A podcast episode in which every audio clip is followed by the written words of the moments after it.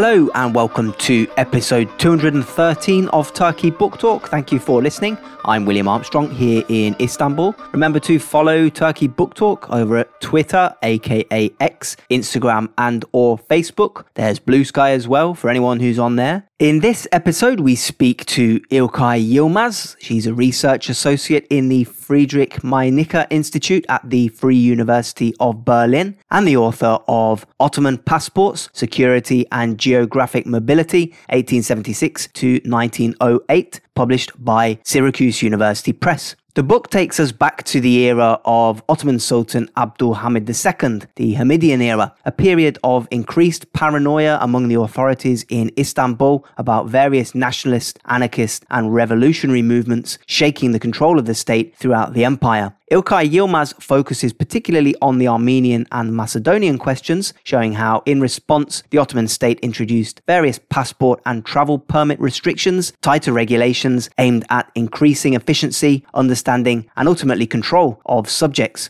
Of course, parallel processes were also developing elsewhere in major European states at the time, as the central authorities confronted the peculiar challenges of modernity by ramping up measures to control and surveil various perceived internal and external threats. İlkay Yılmaz's book shows how the Ottoman Empire fit into this broader developing European security framework at the time. And we talk about that and much else in our conversation. But before we get started, let me appeal once again for support. It takes a lot of time and effort to read all these books, prepare the podcast, edit it, and piece it all together. And I do need listeners' support, your support, to be able to keep doing it. Since launching the podcast back in 2015, we've given a platform to researchers and authors working on Turkish history, politics, society, literature, and the arts. Turkey Book Talk is completely independent with no sponsorships. It depends 100% on the goodwill of listeners like you. So if you are able to support, please consider becoming a Turkey Book Talk member on Patreon. Supporting on Patreon isn't just a nice thing to do, it also gets you some pretty good extras. Those extras include a terrific 35% discount off the price of all books published in IB Tauris and Bloomsbury's excellent Turkey and Ottoman history series. As a member, you get a special code to use at the online checkout, and you can use it to purchase any of hundreds of Turkey and Ottoman history titles, either as an old fashioned physical book or as an ebook. Turkey Book Talk members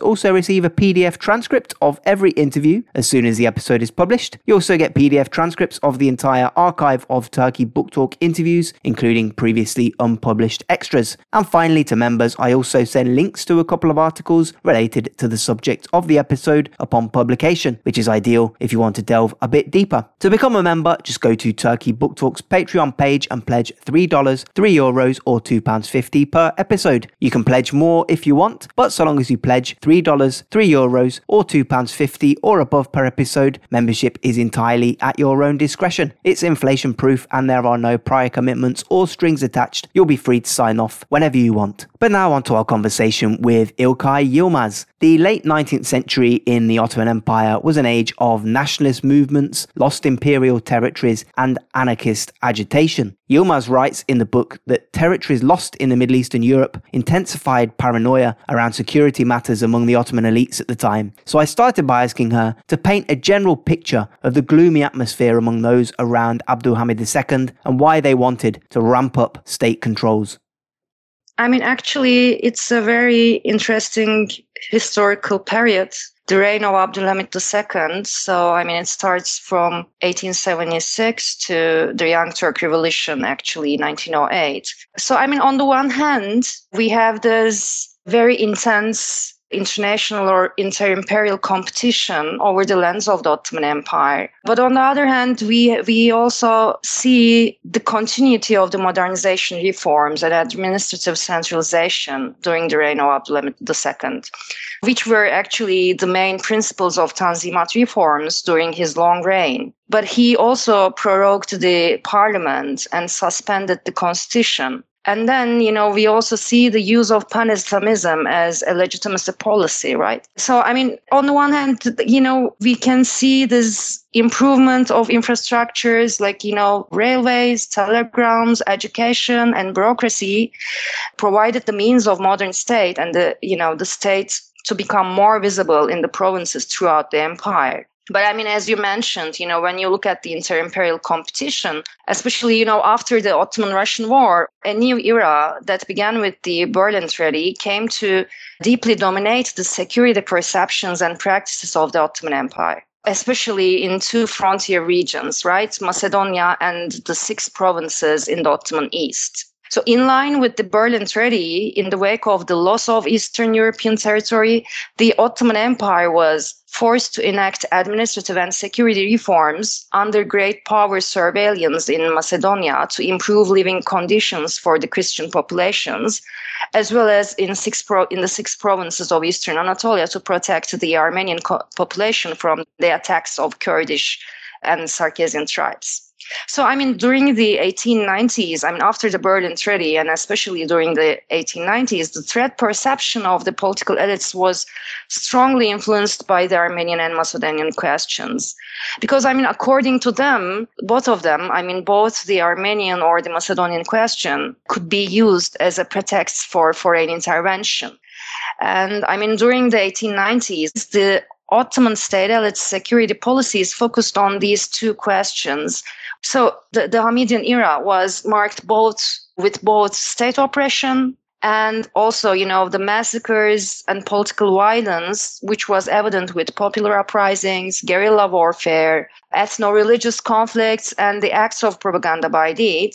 And in the 1890s, the violence became more intense. In addition to ordinary state violence, I mean, ordinary state violence accelerated, and improved its organizational capacity, which changed the level of violence in daily life. And violent acts which were deployed as a strategy of resistance by the revolutionary circles also became a form of political communication and were performed to claim an alternative political legitimacy, especially in Macedonia and later on in the eastern provinces as well. I want to come on to that. Armenian yeah, revolutionary groups loomed yeah particularly large during this period. And in response, the state sought to strengthen police networks, methods of social control. You talk in the book about how the Ottoman bureaucracy's security discourse not only created an atmosphere of fear of a permanent political threat, but also led to discrimination based on the suspicion that every Armenian could be associated with a revolutionary organization. So this was the general kind of atmosphere around the end of the 19th century. It was a very febrile atmosphere could you just talk about what that meant in practice, how this perception became so widespread at the time, and what the implications of that were on this question of Armenian groups, nationalist groups, and revolutionary groups? This period actually not only in the Ottoman Empire but generally like you know in the in the wider European settings including Russia this period also marked with violent attacks conceptualized as propaganda by deed. Bomb attacks, assassinations, later on they were conceptualized as terror methods. And the ideology and discussions on propaganda by deed were also spreading with mobile groups, right? Individuals as well as the printed media. And of course, you know, these periods that, you know, Macedonian and Armenian revolutionary groups, they were also present. They were also active in the Ottoman Empire and already established inside and outside the Ottoman Empire too. I mean, they were also, there were also this, the, the diaspora networks between those groups.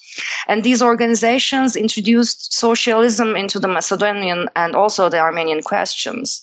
Furthermore, their political programs were mostly in line with a political agenda that aimed to reach political freedoms and in some cases also national independence through revolutionary action.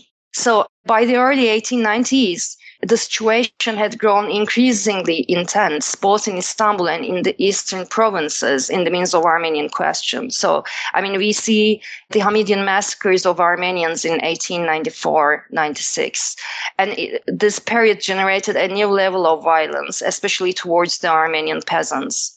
So, the Hunchakian Revolutionary Party and Dashnaktsutyun, the Armenian Fed- uh, Revolutionary Federation, sought to use of violence as a revolutionary method and as a strategy of resistance to change the status quo for the Armenian poor during the 1890s. The thing is, of course, there were revolutionaries in the Ottoman Empire. Actually, I mean, the, the first wave of uh, revolutionaries, they were mostly coming from Russia. So they were mostly Russian subjects. But then, you know, they managed to organize and develop their networks and so on. But still, it's interesting to see in the documents that what was happening in the ground and what was written in the in the correspondence. There was this overrepresentation of the revolutionary groups especially in the diplomatic correspondence of the ottoman empire. So it's it's something else right? So it's also part of the securitization of the Armenian question by saying that, you know, quote unquote, there is sedition, or the revolutionary sedition in those areas. There was this political agenda about socialism or anarchism. So it was also forbidden in the European governments and so on and so forth. So it was also a way of creating a legitimacy in the means of diplomacy by overemphasizing or over-representation of those revolutionary parties. But on the other hand, yes, I mean, there were also violence as a method in revolutionary movements or a strategy. So, I mean, the, the Hunchakian party and Dashnaktsutyun, they also sought to use of violence as a revolutionary method and as a strategy of resistance to change the status quo for the Armenian poor. And the Hünchaks recruited members from among the Armenian seasonal workers who came to Istanbul from the provinces and from the eastern provinces. So various actions in the Ottoman Empire were inspired by the Russian Revolutionary Organization, especially the Narodnaya Volya, and such instances which attracted international attention included the occupation of the Ottoman Bank, the attempted assassination of Armenian Patriarch Ashikyan, the Kumkapı demonstration, Thessaloniki assassinations, and the assassination attempt on Abdulhamid II.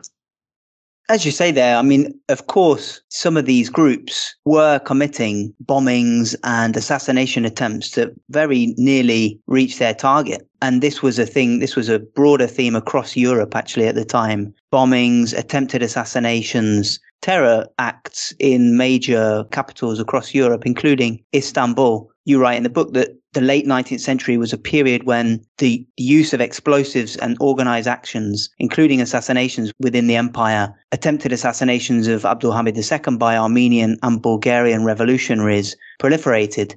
So, looking at that, the paranoia wasn't entirely baseless on the part of the state elites you know when when you look into deep to those questions and also the archival materials you also understand that there's a real problem with the capacity of the state. So the main problem was quote unquote the state infrastructure or you know the state apparatus was not strong enough to govern some specific areas in a legitimate or peaceful way. So that's why there was this extreme use of state violence or coherence, maybe we can say. So on the one hand, there is this huge legitimacy problems, especially when you look at the tax regulations and then, you know, afterwards the, the rebellions and so on. The main problem was that the state itself, the Ottoman state itself, or the Ottoman governing center itself was losing its legitimacy in the provinces for example, when you talk about, or you know, when we talk about the Armenian question, actually, the Armenian question started with Tanzimat period because of the centralization efforts and you know the eliminations elimination of the kurdish mirs or you know principalities maybe we can say. I mean it's the decentralization efforts. It also created a, a vacuum for power a vacuum of authority and it created this violent atmosphere especially against these settled peasants who were who were doing agriculture and they were mostly the armenians and the problem was actually the attacks towards those peasants.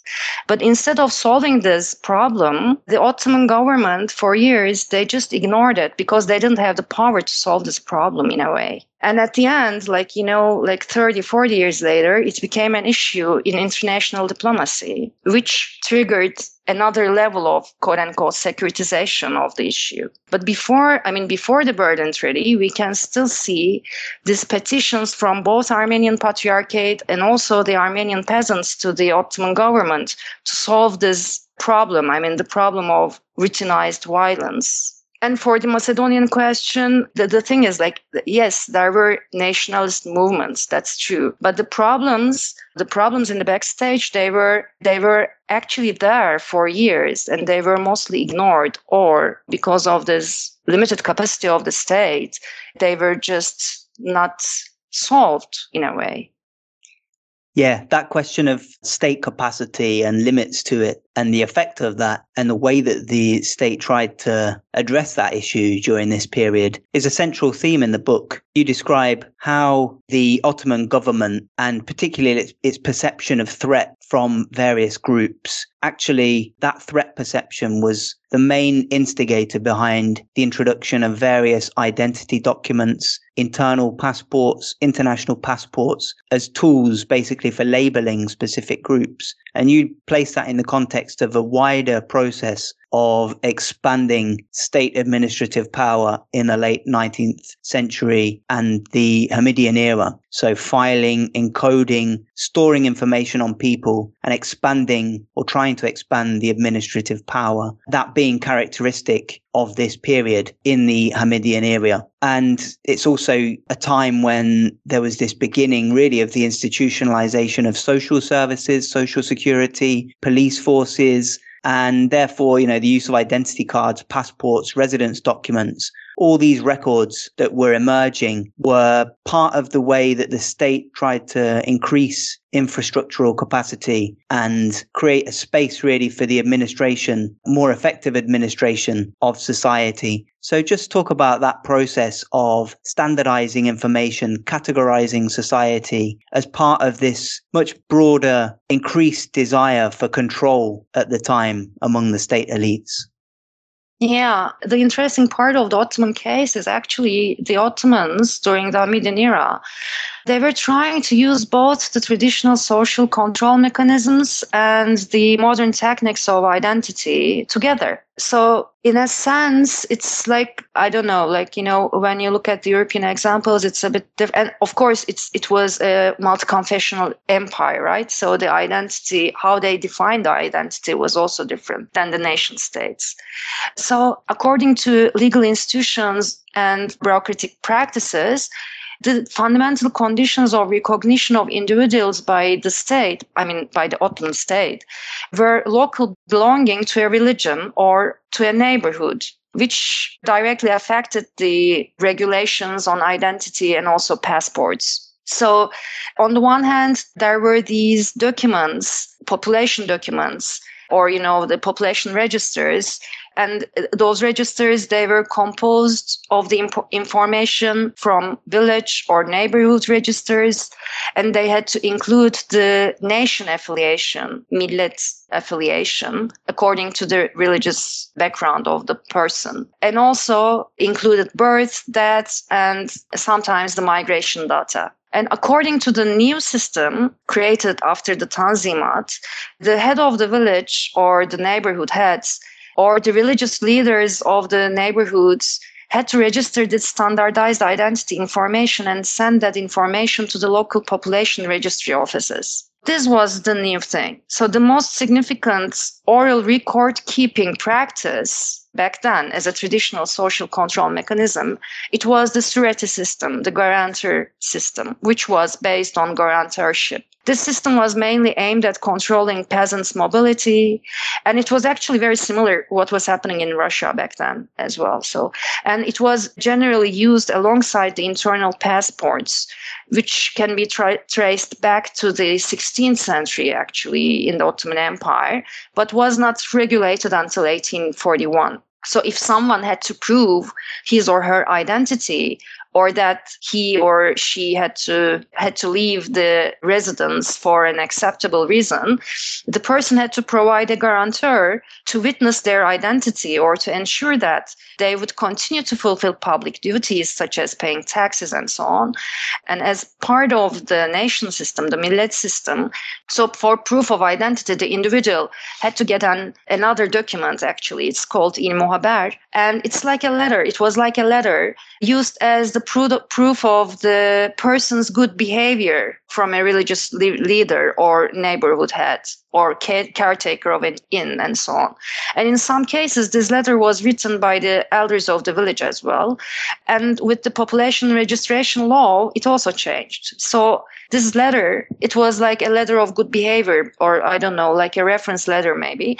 But it also it was also modernized through the reforms on the population registration administration and identified as special information certificates in line with the updated law and it had to include the name, date, and place of birth and death, marriage, divorce, as well as the names of the mother, father, siblings, and children of the of the person. So, you know, with all those documents, registers, or, you know, with the internal passport regulation again in 1887, we also see how, how the state identified individual ident- identities and regulated the internal mobility within the Ottoman Empire. And also, you know, with the passport codes, the international passport codes, we also see these changes, like, you know, how they define a person which information did they want to file?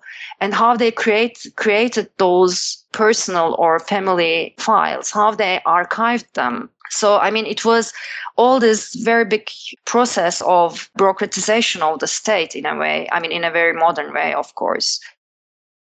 Another thing to note is that a lot of the discussions and a lot of the measures that were being taken in the Ottoman Empire took place in a much broader context as well, because these things were also shared. This perspective was also shared with other European states that were also taking similar measures, that also had similar concerns about revolutionary groups, anarchist groups. The Ottoman Empire basically shared a concern with other European powers to counter these perceived threats posed by these kind of anti state forces and the Ottoman state shared many of the same anxieties as its peers in Europe and indeed cooperated with uh, those states in many ways. So could you just talk about that, you know, how this broader context of how the paranoia over these uncontrollable elements that posed a threat to the state, how that was shared not just in the Ottoman Empire, but in many other states across Europe at this time?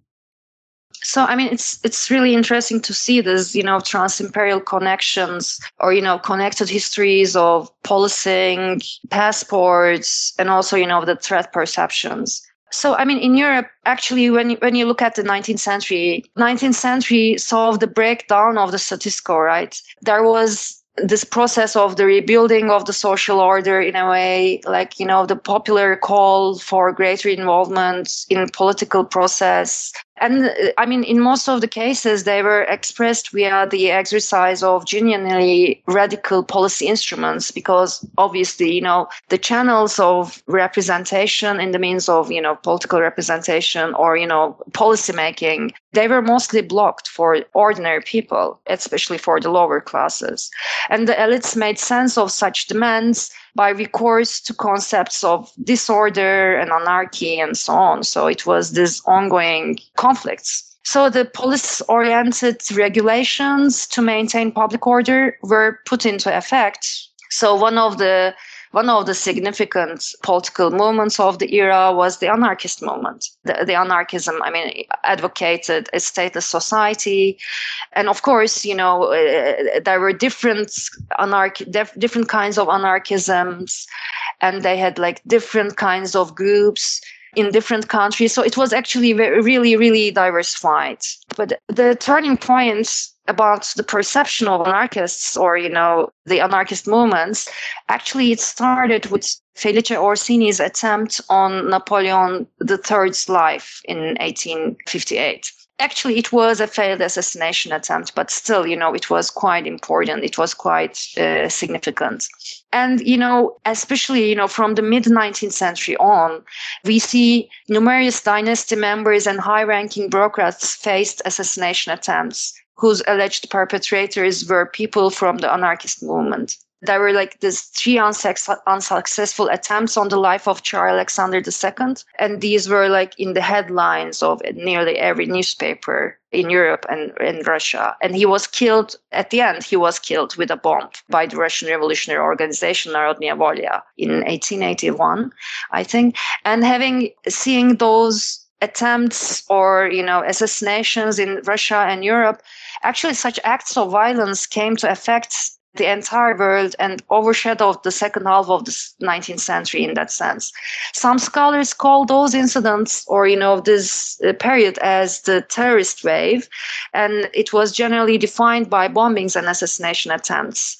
And the police and the other government bodies adopted the public imagination's widespread tendency to identify anarchists as bombers or terrorists. So whenever there was an incident like this, in the headlines of the newspapers, especially in Europe, they were blaming, blaming quote unquote anarchists. But I mean, coming back to your question, of course, you know, these assassination attempts or, you know, these violent uh, attacks, they gave rise to two major discussions about public order and internationalized internal security concerns. So the legislations addressing acts by individuals residing within one country against another country's residents and the status of political refugees accused of plotting to assassinate other countries' heads of state. Those were very important issues back then. And high profile assassination attempts also, I mean, it was spreading from Russia to Italy, Germany, Austria Hungary, Spain, Iran, Belgium, even in the United States. And they became a regularity during the era. They were not all committed by the anarchists per se. Other political movements used them as well, but they were known with the movement, with the anarchist movement. And at the end, in 1898, the Empress of Austria-Hungary, Elizabeth, she was assassinated in Genoa by an Italian anarchist, Luigi Lucheni. And after this, the Italian government invited other governments, other states to Rome, to the conference in Rome, which was actually a conference for quote unquote social defense against anarchism. It was so interesting, you know, in this conference, there were like different representatives from different police departments all around Europe and also Russia. Ottoman Empire was also part of this, by the way. And they were sharing the knowledge and information about the new policing techniques, they try to find new ways to standardize the procedures in the means of policing and surveillance, including passport regulations, by the way, and you know identification of of suspects extradition of criminals and so on. So identity cards, passports, certificates of residence, they were all very well related to the administrative record keeping processes and, uh, you know, the bureaucratic mechanisms for identity, identifying individuals. And it's also interesting, like, you know, when you look at the literature now, I mean, most of the historians who, who are working on these issues, they see this first conference the Conference of Rome as the as the first conference of the process of founding Inter, Interpol. So there was another conference in 1904 in St. Petersburg, like as a follow-up conference, and Ottoman Empire was also part of it. But yeah, I mean, on the one hand, like th- there were these like attempts or you know attacks or the use of violence on behalf of some political movements. But on the other hand, we also see this, you know, changes in the state structure. And it was not only about the domestic policies, of course, it was this transnationalization or transnationalization of the methods of surveillance or, you know, punishments and so on. And just to conclude, obviously some of the themes that we're talking about here are still very timely today. This isn't something that was buried with the period that we're talking about. This era of passports, era of increased control over mobilization is obviously still a current one. And states, of course, try in many different ways to control populations, control population movements. Could you just talk about that, you know, how your research reflects on the present day and some of the concerns there? Yeah, thank you for the question. I think it's it's really important to see, you know, how those historical experiences are still relevant.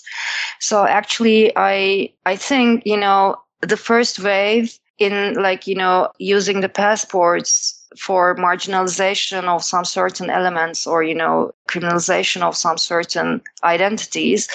Actually i mean yeah i mean the rome conference maybe it's the first wave but the second wave is i think what happened after the attacks on the united states on september 2001 9-11 so you know the legitimization of the tools for new, new global passport technologies, such as digital biometric passports and entry regulations. It's really in- interesting. Like in Turkey, Turkey is part of the Interpol system, as Russia and China. And they're all part of this digital passport database of the Interpol. And after after the failed coup d'état in Turkey, it's so interesting that you know more than I think 2,000 people, without informing any of them, the Turkish government just put a note in, on their passport reg- registers as those passports were lost or damaged, which means you know they could not use their passports. Very similar thing happened in Russia, especially for the people who are in opposition of the of the government. And it's so interesting, like, you know, how these administrative structures today they're like very i mean they're very digitalized and also they also involve the biometric biometrical data right how they could be used as part of the authoritarian tendencies in a way that was İlkay Yılmaz. Many thanks to her for joining for episode 212. Remember, we do need your support to keep Turkey Book Talk going, and you can give that support by joining as a Turkey Book Talk member on Patreon. Membership gets you a 35% discount on all Turkey Ottoman history books published by IB Tauris Bloomsbury, transcripts of every interview, transcripts of the entire archive of interviews, and links via email to articles and other content related to the subject of each episode. For all that, just go to Turkey Book Talk's Patreon account and pledge $3, 3 euros, or £2.50 per episode episode. Do also rate the podcast or write a positive review on your favorite podcast app. Spread the word, give us a shout out on your social media accounts. Follow via our website, turkeybooktalk.com, our Twitter or X, Facebook or Instagram accounts, or all of them. Follow me, William Armstrong, on Bluesky. Recommend Turkey Book Talk to a friend or a foe. And I always enjoy hearing from listeners, so do send any feedback or abuse to williamjohnarmstrong at gmail.com. Finally, let me once again remind you to check out a friend of Turkey Book Talk, Turkey Recap. Turkey Recap is a weekly email newsletter that brings together all major developments in Turkey over the past seven days, links to interesting articles, and some excellent puns. They've got a Slack channel for signed up members who want more and they also publish high quality, original, on the ground reporting. Just go to turkeyrecap.com and follow the links there to subscribe. But until our next episode of Turkey Book Talk in a couple of weeks, thank you very much for listening. Thank you.